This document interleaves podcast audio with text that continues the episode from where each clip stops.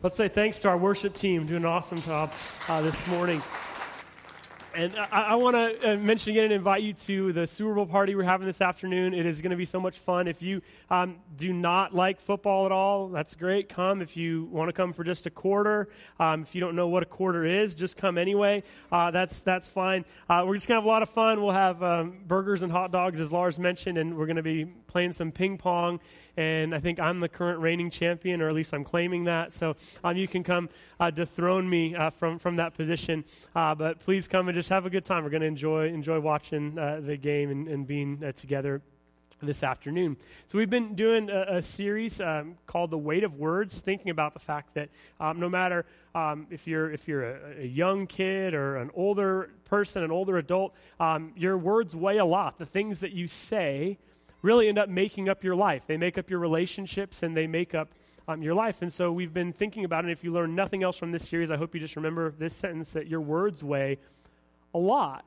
And unfortunately, I'm going to tell a story next week a little bit about some of as, as I've been thinking about this series. I think of it like a couple months kind of before you guys do. There's been so many times during this that I've said some really dumb things. I'm going to mention some of those next week. So come back next week to hear um, what Brian said that was dumb uh, to people. You have you on the edge of your seat uh, about that. But um, as we think about this, it's just such an important concept, and it's something that I think as you think you see it in, in different arenas and in different places. And I couldn't help but think of um, this song, which is a pretty popular song. So go ahead and, and play that uh, for us, Chen.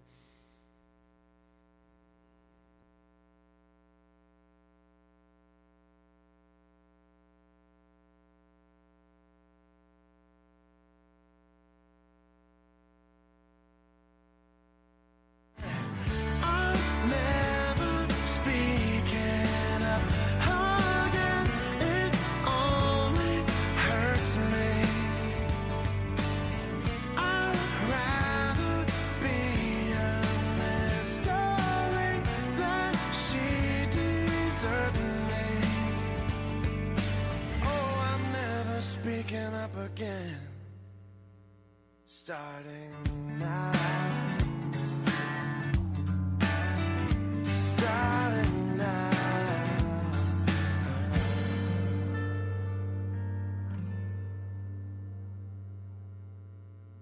more thing, why is it my fault? So maybe I tried too hard, but it's all because of this desire. I just don't wanna be like, just wanna be funny. So if you don't know who that is, it's John Mayer, the song My Stupid Mouth. And I, I can personally relate to that, that moment that it's like, I'm never speaking up again starting now. And there's that pause, and it's like, but one more thing, like, why is this my fault? And having that conversation, if you haven't had a, a moment like that, I'm sure you will at some point uh, in your life. We all want to get our word in, and if you're in an argument, especially with someone who's close to you, you have that one more thing that you want to say, and you're thinking, should I say it or not? I know it's going to head down this pretty dark path if I do say this one thing, because the things that I can say to people who are really close to me, they often can be the things that hurt them the most. So do I say it? or not. I remember when I was with my brother, who's two years younger than me, so it meant we were pretty much fighting all the time. Um, when he and I would start down a road of an argument, um, I knew all I had to do was go to the song and I would sing Big Girls Don't Cry to him. And that always ended up in us like losing Nintendo for two months. Um, which is funny. Our parents called it Nintendo even when we had Sega, which was uh, kind of funny. They say, You lose Nintendo for two months. And we'd say, Okay, cool, we'll keep playing Sega. But um, I remember I just had those words and I would, I would have that ready. And it's like, do I want to take this down that dark path or not? Because that's to keep saying in this series, your words weigh a lot. And the relationships that we have, it's words that you share with people that, that keep you either together or apart. There are people who you know that you like went to high school with maybe or college who you had a really great relationship at one point, but you've just fallen out of touch or you just don't really share words anymore. And so it may not be a negative thing, but you're just not as close. So, relationally, no matter who it is that, that we are in relationship with, the words that we share matter. I shared this at, the beginning as I was talking about this series, but there's a guy named Dr. John Gottman who calls himself Dr. Love, and he works as a marriage therapist out in, in Seattle. And he writes several books about relationships. Um, but one thing that he says is he can watch people argue for 15 minutes and then almost 100% with accuracy predict whether eventually they're going to be unhappy in their marriage or, or get, get a divorce at one point. And he just has these couples basically argue in his what he calls his love lab for 15 minutes and he watches it and then based on like how they in their arguments talk to each other he says he can predict this pretty well. This is from an excerpt in, in his book. He said, After listening to them talk about this problem, I sadly predict to my colleague that Dara and Oliver will see their marital happiness dwindle. And sure enough, four years later, they report they are on the verge of divorce. Although they still live together, they're leading no, lonely lives. They've become like ghosts, haunting the marriage that once made them feel so alive. I predict their marriage will falter not because they argue, after all, I asked them to Anger between husband and wife itself doesn't predict marital meltdown. Other couples in the newlywed study argue for more than 15 minutes of videotaping um, than do Dara and Oliver. Yet I predict many of these couples remain happily married, and they do for years into our follow up and research. The clues to Dara and Oliver's future breakup are the way they argue. And I think we know this is true, whether it's in a marriage relationship or in any sort of relationship. It's like the, the words that we share that matter. And he says, startlingly so, that I can predict this with like unbelievable accuracy. And even if I warn the couple perhaps and say, you got to be really careful about this, it's just the way that they communicate, the way that they talk to each other. Our relationships, I think, are, are, the foundation for our lives. And so we have to think about what does it look like for us to communicate well, to use our words well, whether it's with like a future spouse, perhaps, or with your spouse now, or just with friends.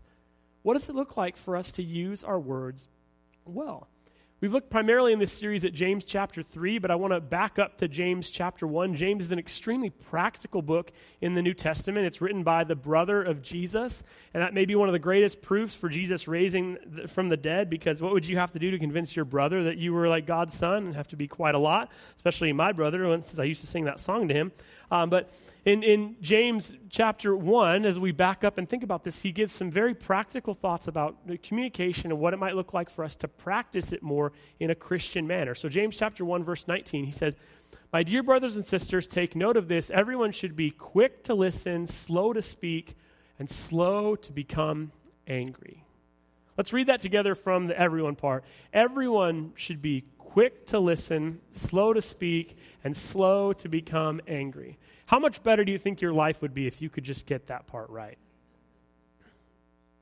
How much better would like news radio be better if people were able to like actually listen? I feel like one of the issues with our world today is we don't necessarily do a whole whole lot of listening. There's the old adage, you have two ears and one mouth, right? So you should listen to people in your relationships. Listen as we speak. Don't just listen to make your counterpoint. Listen because that person is made in the image of God. He or she matters. And you're going to give them a fair listening with your ears because what they think matters. The idea that James is communicating here in the Greek is literally like be late with your words. It would be better for you, James is trying to say, to be late than to be early. We've all had some moments when we've been a little bit too early with our words. And he continues with this thought be very slow to become angry. Because anger can lead you down a path that isn't necessarily God's intention for you. A time recently that I became a little bit frustrated, Mandy and I and our two kids were flying back from um, Europe. We had been over Christmas break to see my sister in Switzerland, and we on the way home, we're flying from uh, Geneva through London. And the London airport, uh, if you haven't been there, try to avoid it as much as possible. Heathrow is like crazy big, and it's a bit of an unbelievable experience. And so we got there with an hour and 45 minutes to, to, connect, to connect to our next flight. And so we thought we'd be all right, but we knew we had to hustle a little bit. And so we tried to navigate the London airport, and it was like a tram to a bus, and then when you go to a different part of the different terminal, you have to go through security again for another time, which is just an unbelievably annoying experience, especially with two kids. And so we're trying to do that, and we get to the gate where we have to like check in and make sure that we're there um, with 50 minutes to spare, so we think we're good. And the person behind the desk says, "No, no, no, you have to be here with an hour to spare," and so you can't get on your plane. and we said, "Well, have you given away our seats?" They said, "No, sorry. Like you just you can't can't get on the plane. It's our policy. It has to be an hour." And they went on with some explanation about the weight and like it has to, it has to do with the weight, which is I think supposed to like throw you off the scent of being upset a little bit. But if you think about it a little more, a little more, like takes a little personally. It's like so you're saying that like, you're worried about like if I get on there, the whole thing's going to come down. Like that's a little insulting. I mean, I had a little bit to eat for Christmas, but I mean, come on, guys. Um, and so they said, no, sorry, there's just there's just nothing. And they're, they're very kind, actually. There's there's nothing uh, we could do. And that was pretty bad on its own because they said there's going to be no flights and your seats are basically going to go empty and the plane's right there. And I really just wanted to run on, but um, they said it's impossible for us uh, to help you. And the worst part was we had flown on a different airline the first leg of the flight, and they said, and because it was a weather delay or because it was a, a, mechanical issue on the flight that you were on previously, you have to go back to where you were in that other terminal um, to rebook with them. And I said, well, can you call them or anything? And they said no. So we had to take the bus to the tram, back through security, like this crazy, crazy process. And Mandy did the mature thing. I mean, we had our kids, so it was very frustrating. We were kind of ready to get home at that point. She cried for a minute, then she regained her composure. Um, I turned and kicked a pole because. And I, I, didn't do anything else, but I just I got to take it out on this pole. And I, I will say I had I had the maturity to stop about halfway through and think like, please don't break a toe. Like so, I will get it was more of a glancing blow, um, and that was my way of, of uh, getting that frustration out because it was so frustrating. And there are things that happen in, in all of our lives that are just so so frustrating and can make us angry. And it can be that we respond physically, like we kind of do something like that, whether it's kicking a pole, and hopefully you don't do physical things uh, all that often. But I think generally when we first respond, it's, it's with our words. Like we, we say something out of anger and we say something that maybe we want to have back, and you said something in the midst of an argument and you just wish you could like hit rewind on your life. And God gives us the ability to pause ourselves, but we wish we had a rewind from time to time. And we wish that we could take it back. And in anger, we've said or done something that we don't necessarily would say is part of who we are. And oftentimes, I think it's because we haven't really listened. Is there somebody that comes to mind that you're angry with or you don't have a good relationship with? Maybe you need to be reconciled to?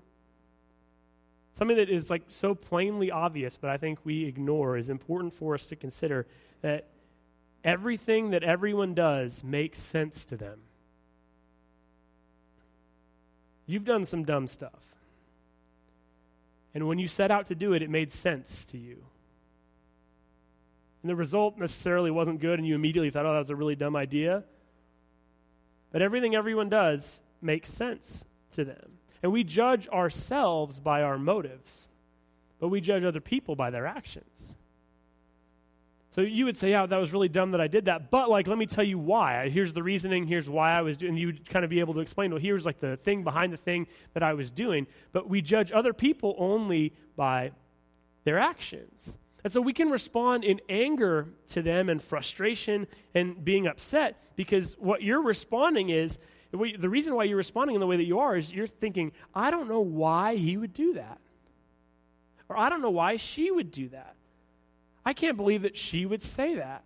I don't understand why he would do that. And the reason why it's so dangerous and destructive for us to like immediately react, especially with, with our words in anger, is because we don't really know sometimes.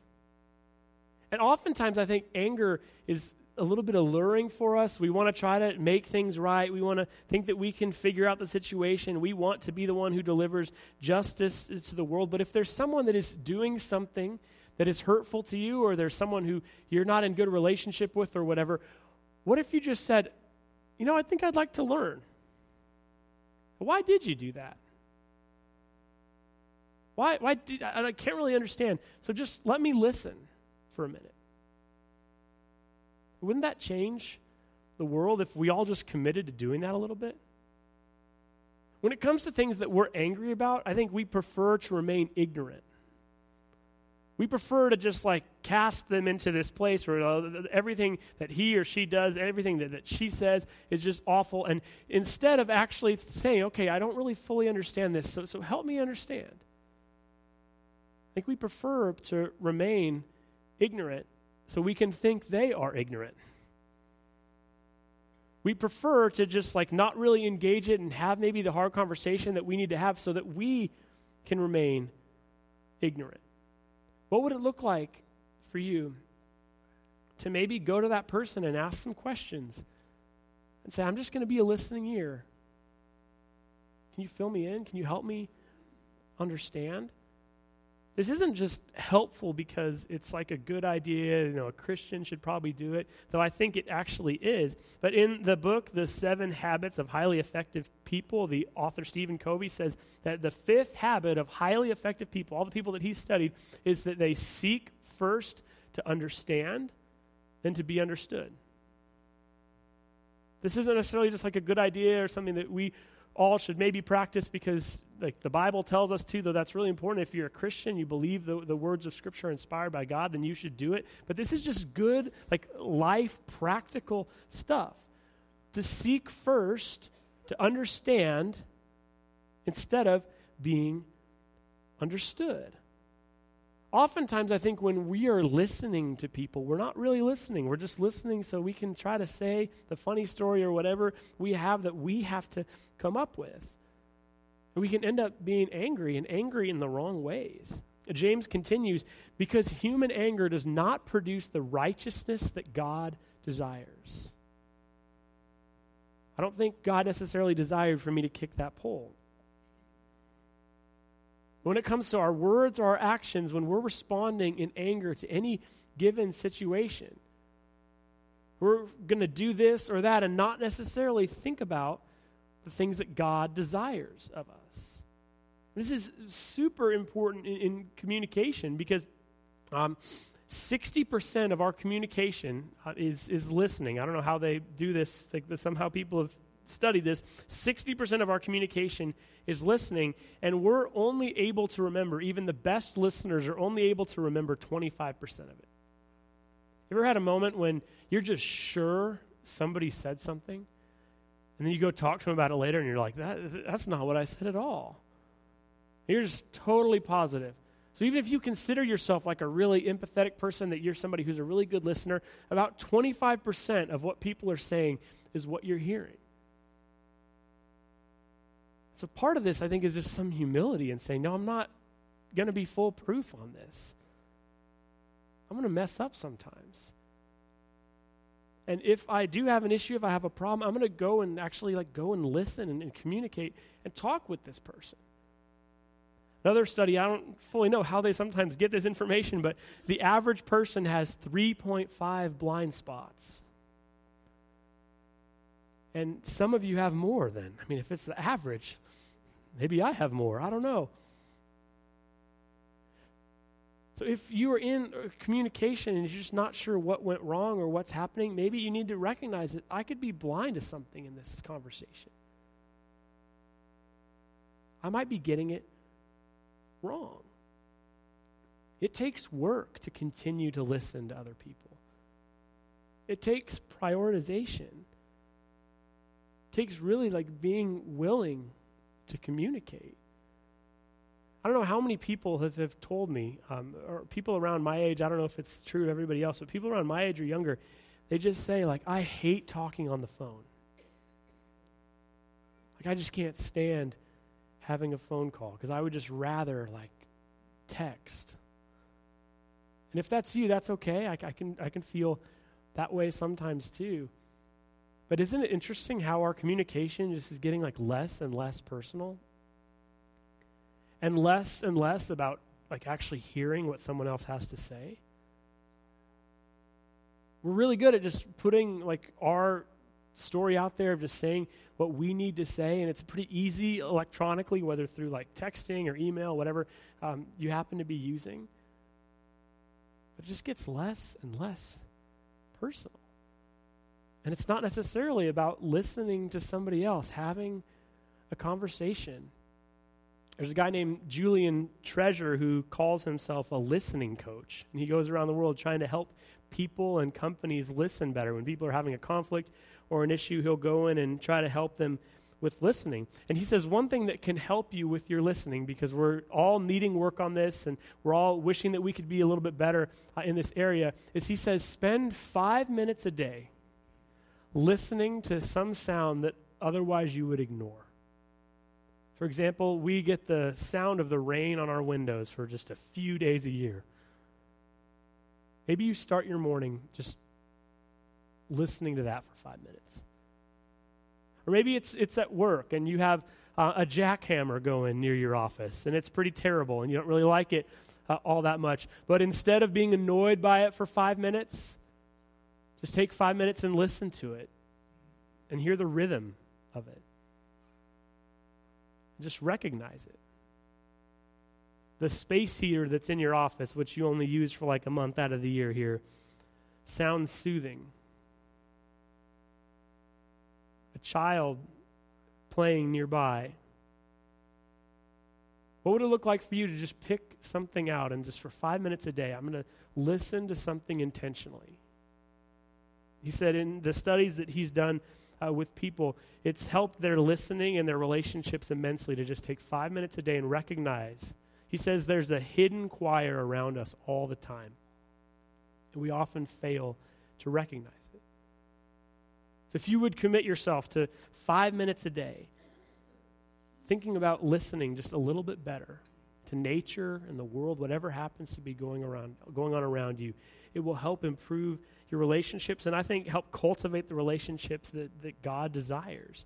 When Paul writes about the kind of, I would say, Christian principles in general in Galatians chapter 5, uh, he, he says this that the fruit of the Spirit, which our, our kids are studying uh, right now, is love, joy, peace, forbearance means restraint, kindness, goodness, faithfulness, gentleness, and self control. Charlie has some of it memorized. He's got the song uh, memorized. But as you read those, those things, and this slide cuts off the last couple of them, but if you read uh, those, those things joy, peace, restraint, kindness, goodness, faithfulness, gentleness, and self control wouldn't those be things that you would want to create in yourself? And I would argue that all of those things, a good foundation for all of them is listening.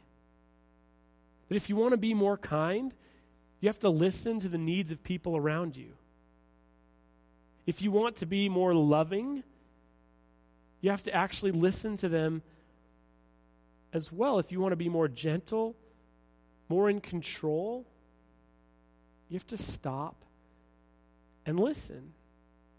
One of the issues I think in our world today, and I think it's always been there, but I think in some ways it's more present than ever, is we want to be right at each other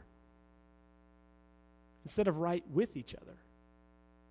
That's not the way that Jesus lived. If Jesus came to earth and wanted to be right, like at humanity, it could have been like a 30 minute sermon. Or it could have been a weekend seminar, maybe. You know, he like takes the disciples up and does like the seven habits of effective Christianity, you know, and like just just gave that to, to them and, and it was like, all right, you know, you guys are you guys are good to go. Now here's here's the map for how you do this. It would have been just as simple as that. But Jesus didn't come to be right at us, Jesus came to be right with us. And that meant going to a cross, it meant sacrifice. It meant the willingness to actually like sit with people, be with people as imperfect as they were. Jesus came to reconcile us to God and to each other. So we are in need of, of a Savior who can work on us and continue to work on us. James 121 continues and says, "Therefore get rid of all the moral filth and the evil that is so prevalent and humbly accept the word planted in you which can save you." I think if there's one part of this that we need to get more and more of our, our heads wrapped around, it's that word humbly, to humbly in relationship, in conversation, to be willing to be humble. To say, hey, you know, there's some blind spots I have. There's some things that I don't always get right.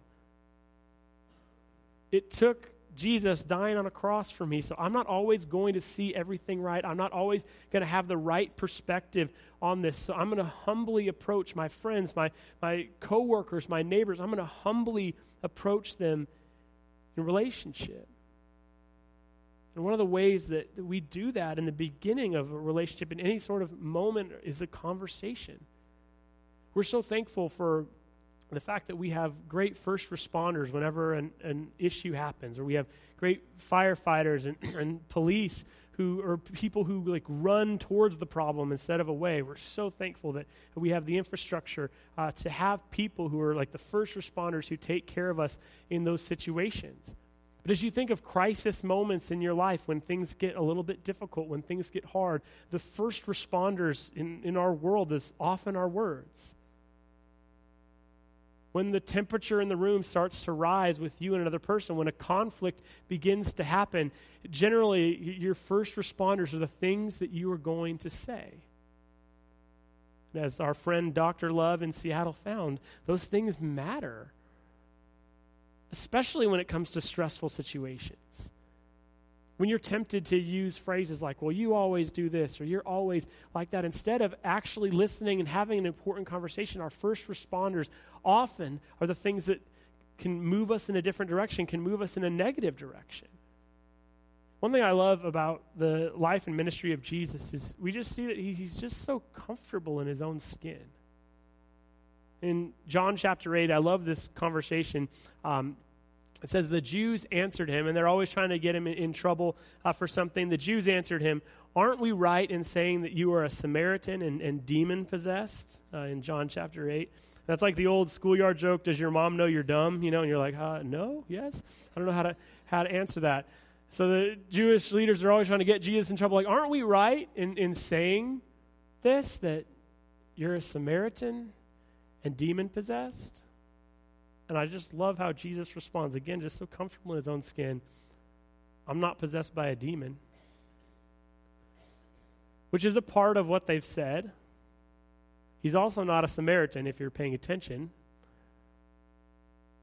But I love how as they present this, and it's like this moment of tension, and they want to try and trap him and nail down, like, okay, what, what racial group do you identify with? And, and you're demon possessed. Like, we've heard all this negative stuff about you. Jesus just says, you know, I'm going to deal with part of that.